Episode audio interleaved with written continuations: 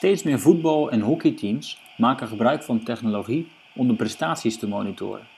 Vanuit Johan Sports begeleiden we verschillende sportteams om de fitheid te verbeteren aan de hand van GPS-sensoren. Ben jij benieuwd hoe GPS-data wordt gebruikt binnen sportteams? Luister dan naar een van onze podcastafleveringen op Spotify of ga naar www.johansports.nl voor meer informatie. Welkom bij Johan de podcast. Nee, mijn naam is uh, Peter Eppinga. Ik ben nu uh, een paar jaar eigenlijk als performance manager aangesteld binnen FCM. We hadden het net al eventjes over het vergelijken met andere performance managers bij andere clubs. Um, nou, ik denk dat daar altijd wel een verschil in zit. Wat ik hier eigenlijk uh, mede verantwoordelijk voor ben, is voor het paramedisch fysieke gedeelte. En daar met name op basis van de GPS-data eigenlijk de analyses maak en de advisering richting de trainers oppak. Om eigenlijk de training load external load van de verschillende spelers eigenlijk op het uh, identieke niveau te houden. Zowel voor de wissels als voor de non-wissels. Dus de basisspelers. Om dat eigenlijk zoveel mogelijk in, één, uh, in het geheel te houden. Wat zou het voetbal kunnen leren van andere sporten? Dus andere sporters die jij begeleidt. Dus andere sporten die kijken toch anders naar hetzelfde probleem. Want iedereen wil zijn spelers of atleten fit en fris houden. Uh, laten presteren, beter laten presteren. Zonder blessures gedurende het hele seizoen. Wat kan nou, voetbal leren? Want voetbal is. Want ja, vroeger werd altijd gezegd: voetbal is heel conservatief. Maar als je kijkt naar de afgelopen jaren, dan is het. Is het de nou, ik aardig zijn bijgetrokken, hè? Dus uh, ja, aardig. Uh, ik denk, weet, ik ben al zelf bewegingswetenschapper. Als ik toen kijk, toen, toen ik bewegingswetenschappen afstudeerde, ging bijna eigenlijk niemand de sport in.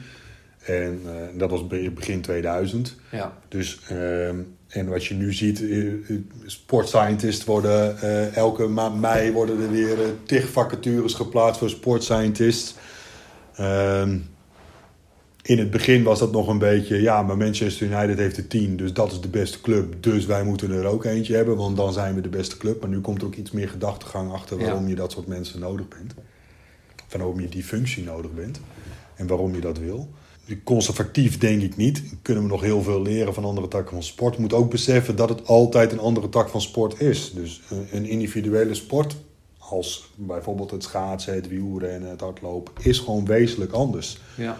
Dat heeft ook te maken met het uitgangspunt. Als, ik, als je kijkt, je een, een 5 kilometer schaatser heeft die minder arbeid of verzaakt op zijn arbeid, ja, dan gaat zijn tijd eraan. Een, een voetballer, dat klinkt heel cru en misschien negatief, maar die kan verzaken, maar nog steeds een wedstrijd winnen. Want je hebt nog steeds tien mensen om je heen die voor jou die wedstrijd kunnen winnen. Zeg dat je eigen prestatie daar niet onder zal leiden. Dus als wij het voor elkaar kunnen krijgen binnen het voetballen om nou, de sporter zelf, ja, dat, dat zou tekort doen aan iedereen die dat nu wel doet hoor, zo bedoel ik het dus niet, maar nog bewuster te maken met bewijsmaterialen verzinnen waarop ze kunnen zien dat ze vooruit gaan. En dat dat een hele, dus niet alleen maar merken dat je vooruit gaat. Van, hey, ik heb een transfer naar een grotere club en daar verdien ik meer, dus dat is mijn externe beloning. Ja. Maar dat je eigenlijk ook merkt aan je fysiek dat je echt vooruit gaat. En die, die vooruitgang is niet altijd uh, nou, recht evenredig of, en consequent met elkaar. Nee.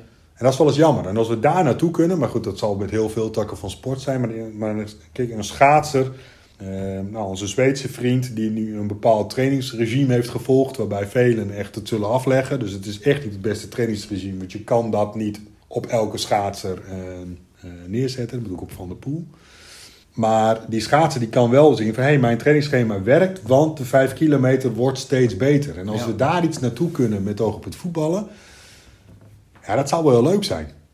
maar het is ook weer afhankelijk van de tegenstander. Want ik kan een rechtsback hebben die zegt van ja, weet je, ik wil uh, 800 sprintmeters doen in de wedstrijd. Ah, ja. dat is top. En heb je dat gehaald? Ja, nee, ik heb het nu gehaald. Nu ben ik er. En de volgende wedstrijd speel je tegen Ajax, waarbij hij veel meer in zijn positie wordt gedrukt. Ja. En dan haalt hij het niet. Heeft hij dan een mindere wedstrijd gespeeld. Maar als dus je, nou, als je nou gaat bijvoorbeeld combineren met hartslag, want uh, als je veel doet of weinig doet, hartslag die reageert op je lichaam. Ja, maar het is ook weer afhankelijk van. Het is niet alleen maar het rondjesrijden van die vijf kilometer. Het is ook reageren op een tegenstander. Dus je krijgt heel snel het. Nou ja, het, artikel wat ik net eh, jou liet zien ten aanzien van Paul Bradley. Wat die gedaan hebben is eigenlijk de fysieke parameters uiteengezet tegen de technische parameters.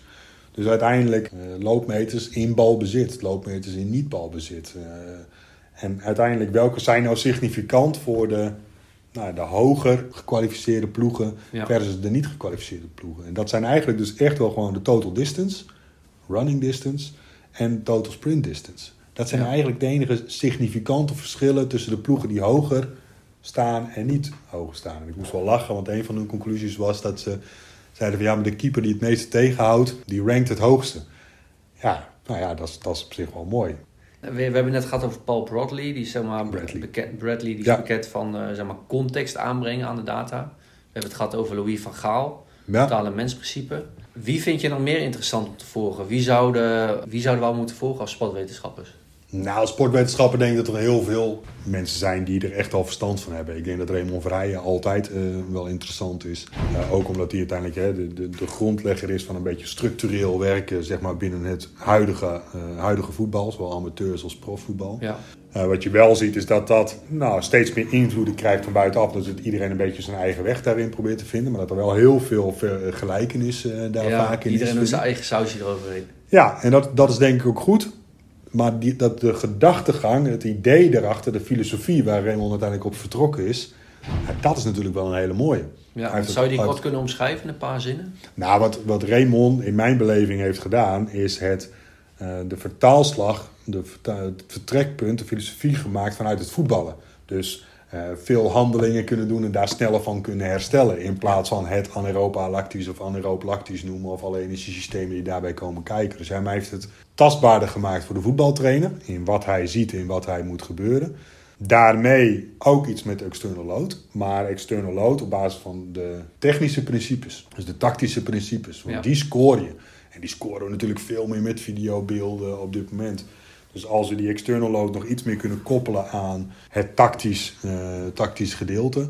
Ja, dan zijn we denk ik weer een stapje verder. Ja, dus echt beeld koppelen aan de, aan de data. Ja, want uiteindelijk is data natuurlijk alleen maar iets van buitenaf. Ja. En, um, nou ja, en niet weet als ik eh, ten aanzien van het voetbal tactisch, uh, ja, ziet dan data, maar ja, dan zie ik de totalen. Ja. Maar wat zijn volgens jou de, de top drie boeken die iedereen gelezen moet hebben? Ik heb echt een, een grote zwak en dat is voor boeken. Dus ik heb echt oh, een hele boekenkast vol. Uh... Ja, wat leuk. Nou, wat ik heel interessant en leuk vind zijn eigenlijk de boeken van Owen. Tactical Periodization oh, ja. en uh, Individualization. Omdat het gewoon heel, nou niet alleen maar heel veel platte tekst is, maar juist ook met plaatjes en juist van, die grammetjes, zeg maar, waardoor je dan... Visualiseert. ja, waardoor je het gewoon even iets makkelijker ook snel kunt begrijpen. Ja, en ik denk dat, dat wat het, het leuke nu eigenlijk is, is dat het, je moet een vertrekpunt hebben met wat je wil bereiken. Maar dat doel wat je wil bereiken, dat kun je op heel veel verschillende manieren behalen. Ja, en dan of je dan de uh, small-sided games neemt en je gaat dat in uh, 7 keer 3 minuten, of je neemt het Verheijen model en je gaat van 4 keer 4 minuten en je bouwt dat op. Ja, ik denk niet dat dat het moet op een gegeven moment je fysieke parameters, uh, je doelstelling gaan halen. Je moet die intensiteit gaan halen. Ja. En die kun je weer variëren met uh, of je met goalkeepers gaat spelen of zonder. Hè. Riboli is een hele leuke om te volgen met zijn artikelen op dit moment. Dus wat, er wordt wel heel veel. Nou, Riboli heeft bijvoorbeeld, wat Sigrid Olthoff natuurlijk ook gedaan heeft, heeft iets meer de, de pitch sizes gecombineerd eigenlijk met relative area of play mm -hmm. per speler. En die uiteindelijk gecomplementeerd van oké, maar wat nou als je 11 tegen 11 speelt? Welke spit size komen dan het meest overeen met die intensiteiten die ik ook weer speel in 11 dus tegen 11? Veldafmetingen geschaald naar het aantal spelers. Ja. Ja, ja dat heeft Sigrid natuurlijk ook uh, al uh, een, een, tijd uh, veel eerder eigenlijk al gedaan. En ja, dat is continu in ontwikkeling. Dat is eigenlijk, ja, er ontstaat wekelijks tig artikelen. Ja, je ziet ook wel op, zeg maar, op al die trainingsvelden tegenwoordig allemaal van die lijnen met vakken erop. Ja. Waardoor ze ook gewoon makkelijker die afstanden gewoon Ja, dat is voor de trainer makkelijker. Hè? Dan kunnen ze gewoon weer een pionnetjes neerzetten. Want de lijnen die staan er al. En dan hoeven ze niet meer uh, de stappen te zetten met, uh, ja. Uh, met, de, met, met de stappen zelf. Precies. Zo, ik las ook nog een artikel laatst. nou ja, die, die, dat artikel bestaat al eventjes. Maar die heeft wel een, een leuke titel. En dan staat Data experts are becoming football's best signings. Hoe kijk jij naar deze uitspraak? Nou, ik vind het, uh, ik, ik, ja, ik, ik ben het daar niet echt mee eens. Ik denk dat namelijk dat je, en misschien is dat wel hetgeen wat het voetbal misschien het meest zou kunnen leren. Ik denk dat voetbal altijd bestaat uit het volledige team wat er waarvan belang is. En ik denk dat de best presterende teams, en daar kan ik ook wel een artikel over opsturen, zijn die teams die het beste communiceren tussen alle facetten uh, rondom het team.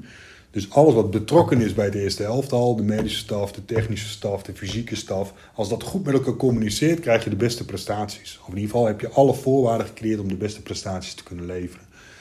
En als je het dan hebt over ja, een data-analyst dus weer op een positie zetten die nou ja, de, de best signing zou moeten zijn. Ja, ik ben nog steeds wel overtuigd dat als wij. Uh, nou, ik denk wel het hele leukste. Ik vertelde je net over de doelstelling die we hadden gehaald met Emmen. We wouden direct promoveren.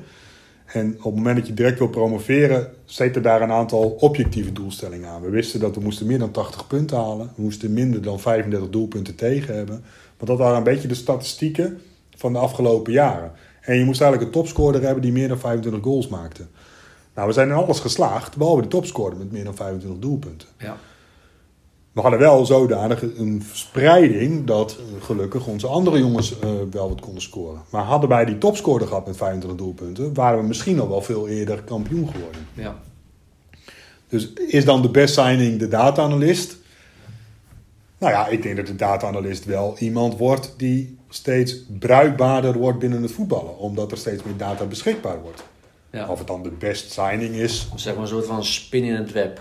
Die zeg maar alle verschillende radartjes in de organisatie ondersteunt. Nou, maar ik denk dat het continu data, data is natuurlijk continu heel erg ondersteunend in alle processen. Zoals data heel goed ondersteunend in uh, scouting is. Uh, data is heel erg ondersteunend in het training load monitoring die we daar in hebben. Dus eigenlijk de fysieke parameters uh, omhoog proberen te krikken. data is heel erg belangrijk om het resultaat van wat je ziet in een wedstrijd niet alleen maar, oh we hebben 5-0 verloren. Nee, we hebben ook een heleboel dingen die we uit die fysieke parameter of die tactische parameters halen heel goed gedaan. Of, uh, dus dat we dat is steeds meer een onderdeel gaan worden in hoe wij kijken naar, uh, naar het voetbalspelletje. Nou, ik denk de meest gemaakte fout door specialisten. Je mag er drie noemen. Je mag er drie noemen. nou, ik heb er eigenlijk maar eentje. Okay. Dat is denken dat, jou, dat de invloed die jij hebt doorslaggevend is voor, uh, voor, de, voor, voor de prestatie die is geleverd. Maar er is ook iets zoiets, uh, zoals van placebo-effect. Kijk, als jij iedereen meekrijgt van hey, dit is het idee, dit is de visie waarmee we kampioen geworden. En je krijgt iedereen mee en iedereen gaat erin geloven. Ja, maar dan is het dus niet hetgeen wat ik doe. Dan is het het geloof wat dat met zich mee heb gebracht. Zeg maar, waarom ik iedereen heb over over, ja. weten te overtuigen.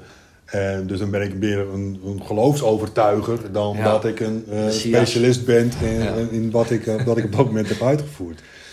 Maar ik denk dat als we dat. Niemand gaat hoger springen omdat we enkel en alleen uh, iemand zijn enkel gemobiliseerd heeft. Maar misschien wel door een betere sprongtechniek. Ja, absoluut. Maar daar zijn voorwaarden voor nodig. Daar heeft de fysiotherapeut een rol in gespeeld, heeft de fysiektrainer een rol in gespeeld. Uh, laten bij ons kijken, daar heeft Gerrit Wiekens als het een verdediger is mogelijk een rol in gespeeld door de timing te verbeteren. Daar heeft zijn, de, zijn medespeler een rol in gespeeld door de juiste uh, weerstand te bieden ehm, tijdens de trainingen. Ja. En daar heeft ook de speler een hele belangrijke rol in gespeeld door dat te willen behalen wat hij uiteindelijk wil, wil bereiken. Dus ja. Ja, ik, ik blijf wel een beetje bij het standpunt. Maar jij, dat wil, mag, dat jij, dat wil dat jij er meer uit wil lokken. maar ik, ik weet zo 1, 2, 3 ook niet meer. Maar nou, dat je echt. Uh, dat ik hoop dat, dat het is echt een teamprestatie. En dat is het omdat je met elf man speelt. Maar ook alles eromheen is denk ik een onwijs. Maar wat is jouw grootste fout geweest in je carrière? Aangaande fysieke voorbereiding van spelers. Nou, ik denk dat ik genoeg fouten heb gemaakt dat ik... Uh, ik lig wakker... Niet, niet, niet uh, lullig bedoeld, maar gewoon waar nee, nee, mensen van kunnen leren. Niet, nou, niet absoluut. Ik denk dat we op een gegeven moment gewoon uh, heel veel... Ehm, op het moment dat iemand geblesseerd raakt, het eerste wat ik doe is: hoe had ik dat kunnen voorkomen? Had ik deze blessure kunnen voorkomen? En daar heb ik wel inschattingsfouten gemaakt ten aanzien van wat iemand kan. En als ik dan terugkijk, en vanuit welke rol? daar had ik dicht, dichterop moeten zitten. En vanuit welke rol was dat dan? Nou, ook uh, puur uh, fysiotherapeutisch. Hè? Dus kijken naar iemands bewegelijkheid, kijken naar iemands beweging en daar toch de voorwaarden voor zien te scheppen. Maar ook op het gebied van external load, internal load. Dus gewoon terugkijken. Hey, potverdorie, ik had daar toch eerder, eerder, eerder bij moeten zijn. Ja. Alleen dat is ook niet een harde wet. Dus dat maakt het ook wel weer lastig. Want als jij bij mij komt en zegt van ja Peter, goh, ik heb ruzie gehad met mijn vrouw vannacht. En uh, ja, toch wat minder geslapen. Ja, moet ik je dan altijd zeggen, ja dan speel je maar niet vandaag. Terwijl je misschien wel de beste wedstrijd zou kunnen spelen. Ja. Ik overleg dat een live event is wel iets wat ik, uh, wat ik altijd heel erg donkerrood aanstreep. Dus een familielid komt te overlijden. Of je verliest je hond of wat ook. Dat iedereen een bepaalde emotie bij. Ja. En zo'n live event heeft altijd wel heel veel invloed op het, op het fysieke. Ja. Maar nou zitten hier twee uh, mensen aan tafel. Ja, mensen zijn echt met z'n tweeën. Maar uh, jij kan op bepaalde momenten heel anders met iets omgaan uh, dan ik. En jij kan het misschien heel erg goed nodig hebben om die wedstrijd wel te spelen. En ik net niet. Ja. Omdat voor mij ja, zijn er zoveel dingen die in mijn hoofd spelen. Dat, dat lukt mij gewoon niet. Ja. Dus dat individuele inschatten, dat is, uh, ja, daar maak ik nog wel eens een fout in. Stel, je zit, uh, over tien jaar zitten we hier weer. Hoe ziet dan je, je werkweek eruit? Over tien jaar zitten we hopelijk in een nieuw stadion. Uh, dus dat zou denk ik heel erg goed zijn. Um, nou, wat, wat ik denk dat er eigenlijk wel plek is voor een functie zoals ik hem bekleed als voltijdsfunctie binnen de club. Ik denk dat er heel veel clubs zijn die hem bekleden met een voltijdsfunctie omdat het je ook heel veel mogelijkheden geeft om tijdiger bij te kunnen stellen. Uh, ik vind alleen wel dat je altijd heel erg goed met de club moet mee blijven denken en, en nagaan wat, wat meest essentieel is. En als je kijkt naar het vak sportwetenschap, data-analyst. Nou, wat ik een hele leuke technologieën werk je, denk je? Oh, nou, ik, waar ik denk dat we naartoe gaan, is dat we veel naar de avatars toe gaan. Dus uh, ik, mijn maar u even toelichten, wat is Avatar? Nou, Avatar betekent, ja, iedereen kent de film Avatar. Volgens mij komt er een Avatar 2, hè, die waarbij lauwe oh, wezentjes. Oh, uh, ja. Die ze dus heel erg veel met animatie uiteindelijk in elkaar hebben gezet. En wat je nu. En mijn achtergrond is natuurlijk niet alleen maar het. Uh, ik, ik, betekent, ik leg altijd de scheiding neer tussen een, een tacticus, een analist, en mijn, en het is meer performance-based, uh, medical-based. Dus veel meer vanuit een paramedische hoek een performance hoek eigenlijk te, te, bewegen. Dat je een optimale manier van bewegen hebt. Maar dat kan alleen maar omdat ons lichaam continu kan compenseren. Alleen we zien die compensatie niet altijd, omdat het zulke minimale verschilletjes zijn. Mhm. En ik denk dat we met een, met een, met een avatar-functie misschien wel sneller en meer nog kunnen dan alleen maar heart rate en, um, en een external load meten. Dus ik zou heel snel toe willen naar, naar eh, thermografie, komt op dit moment heel erg op. Hè. Er zijn de Italianen behoorlijk ver in. Dat zou uiteindelijk met nou ja, thermovariaties kunnen gaan kijken uh, met een heatcamera. Van hé hey jongens, wie zit een bepaald aspect in overbelasting? Losstaan dat of daar dan direct een consequentie aan verbonden moet worden. Dus dan wordt er met een camera gekeken naar de persoon en dan zie je een soort van heatmap ja. van het lichaam. Ja. En dan kan je zien uh, waar veel activiteit ja, is. Ja, ze gebruiken dat ook bijvoorbeeld heel veel binnen het kankeronderzoek. Uh, waarbij dat eigenlijk heel snel een factor, eh, een factor is met, met celwoekeringen. Maar juist ook op het gebied van, van belasting en belastingbestuur zou dat wel heel erg, heel erg mooi kunnen zijn. Maar denk je dan ook zeg maar, dat je dan zeg maar, elke, ja, elke speler draagt bijvoorbeeld een paar keer per week zo'n pak met waar alles wordt gemeten? Tien jaar, hè? Tien jaar is niet zo heel erg lang. Dus stel je nou voor, zeg maar, we zouden over nou, we, nemen die periode iets langer, dan draagt elke voetballer gewoon een volledig pak. Dat denk ik echt. Ja. En, en, en wat dan zeg maar een, een soort van model gemaakt van die speler en dan het model nou, in de computer je, gestopt en dan nou, zeg maar aan verschillende scenario's? Nou, ik weet het niet. We, richten ons natuurlijk heel veel op GPS, external load. Dat doen we een beetje met internal load, met, met hartslag en hartslag van heart rate variability, et cetera. Maar je kan daar nog niet echt direct keiharde consequenties aan, ontbinden. Want iemand kan natuurlijk best wel in het rood zitten. Maar moet je iemand die in het rood zit, die altijd die laatste bal er in de laatste vijf minuten in kan prikken, al zou die dan niet zoveel meer doen, altijd eruit halen. Ja. Uh, dus we hebben niet een keiharde consequentie van nu moet je eruit, want nu raak je geblesseerd. En dat zal ook altijd heel erg lastig blijven. Ja. Maar ik denk wel dat we veel meer parameters tot onze beschikking gaan krijgen in de toekomst. Ja.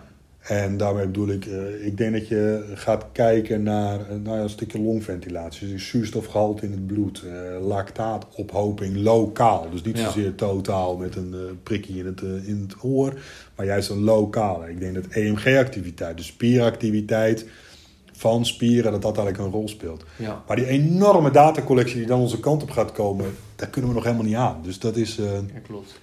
Maar ja, dat is zoiets misschien over eh, veel meer dan tien jaar. Maar ik, ja.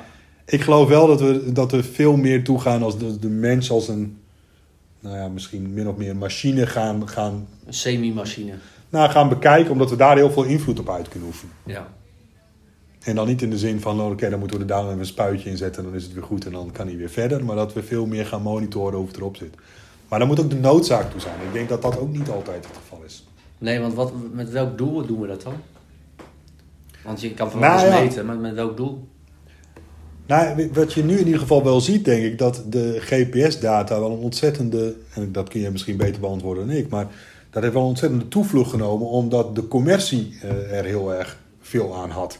Dus ik denk dat het alleen maar heel veel bij gaat dragen als het voor de toeschouwer interessant is om te gaan zien. En interessant is om mee, te, om mee te nemen. Als dat het geval is, dan gaat het wel een, een, een snelle toestroom nemen. Als dat nog niet het geval is en het alleen maar, ik noem maar wat, uh, blessures gaat voorkomen, dan gaat niet zoveel zo aan de dijk zitten. Dat gaat niet zo snel. Ja, dat vind ik een interessante gedachte. Ik dus ik denk dat, dat je eens ben. Nou, fijn. Ja. Zou het ook nog een keer. nee, ik denk dat dat wel, uh, dat, dat het wel heel erg commercial driven is. Ja. En je gaf de uh, laatste keer dat ik hier was, uh, gaf je aan van, ja, met Johan Sports kan je natuurlijk ook nu live data meten. Ja. Maar je zei van, ja, mensen overschatten het, het gebruik van live data. Kan je dat eens toelichten?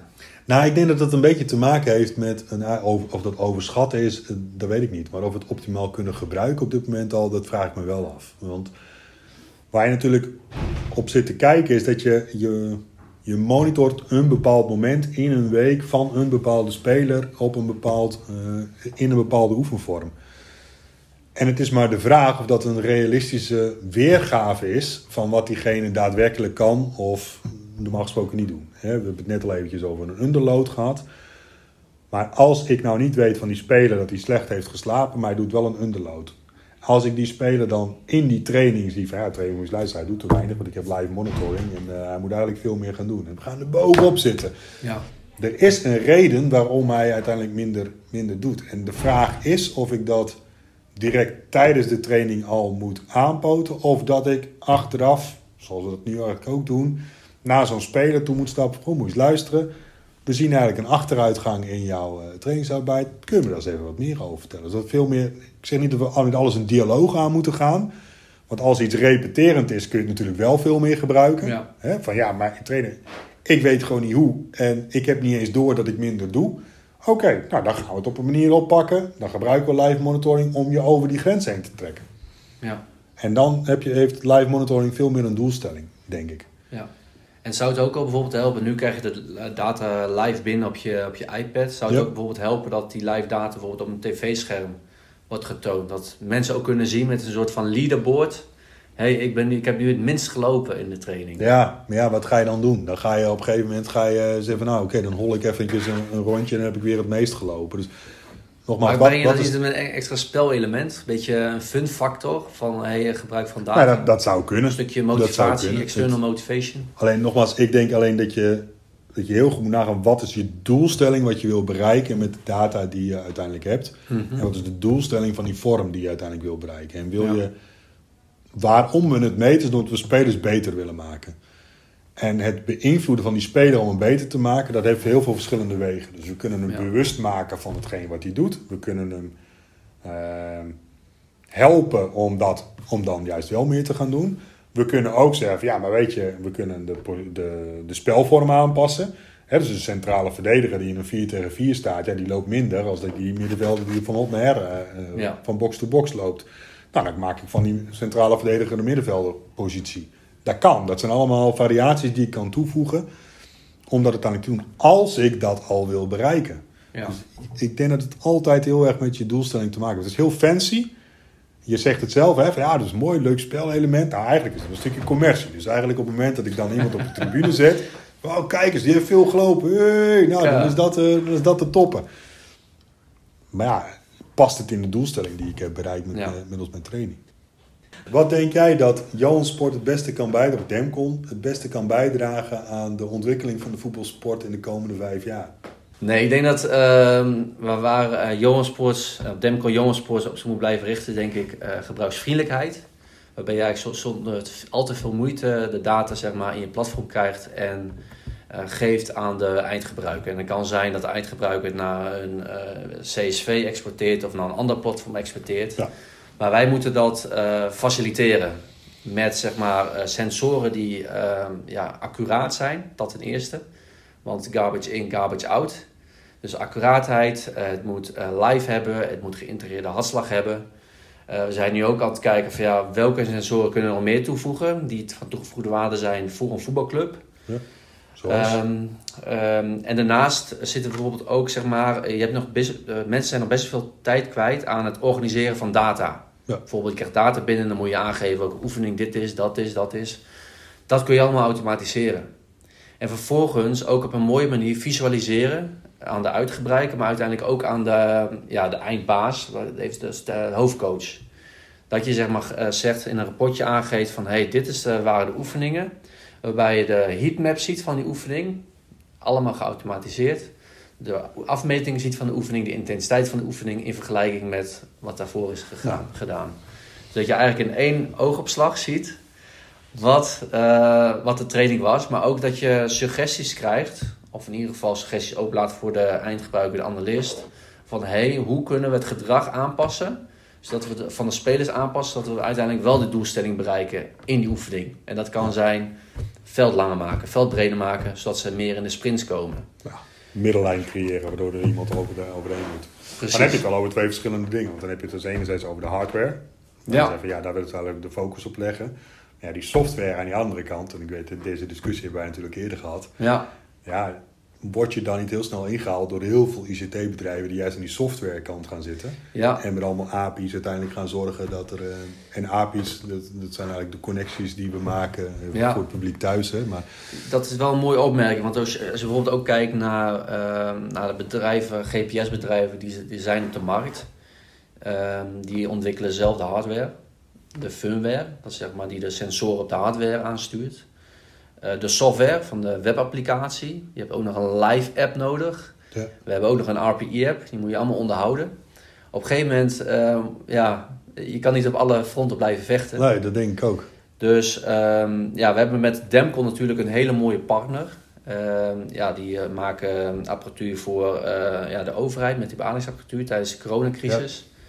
Maar ook uh, bijvoorbeeld... Uh, Defensie zitten ze ook. Defensie zitten ze ook. Ze zitten in, uh, in de energietransitie sector. En op zich, zeg maar, als we het nu net hadden over waar zit voetballen misschien over tien jaar, denk ik dat op zich de, de ontwikkeling die zij hebben met oog op een defensie, waarbij dus de militair of de medewerker heel nauwkeurig moet worden gevolgd met ademhaling, et cetera. Ja, en betrouwbaar, het, veilige connectie. Ja, ja, precies. Dat er niet ehm, iedereen kan zien waar je zit op dat moment. Dat, is, uh, dat is ook nog wel eens handig, geloof ik. Dus, um... dus, dat, dat zijn nou interessante dingen voor ons. Maar als je kijkt naar, uh, naar waarom gebruiken mensen GPS-training, is het toch wel ja, toegevoegde waarde van data. En daar moet je echt goed kijken van uh, waar kunnen wij als Demco Young Sports een goede rol spelen. En dan denk ik naar die sensoren. Een stukje data-organisatie. Dus het, het slim verwerken van, van de data, zodat het geen tijd kost. Ja.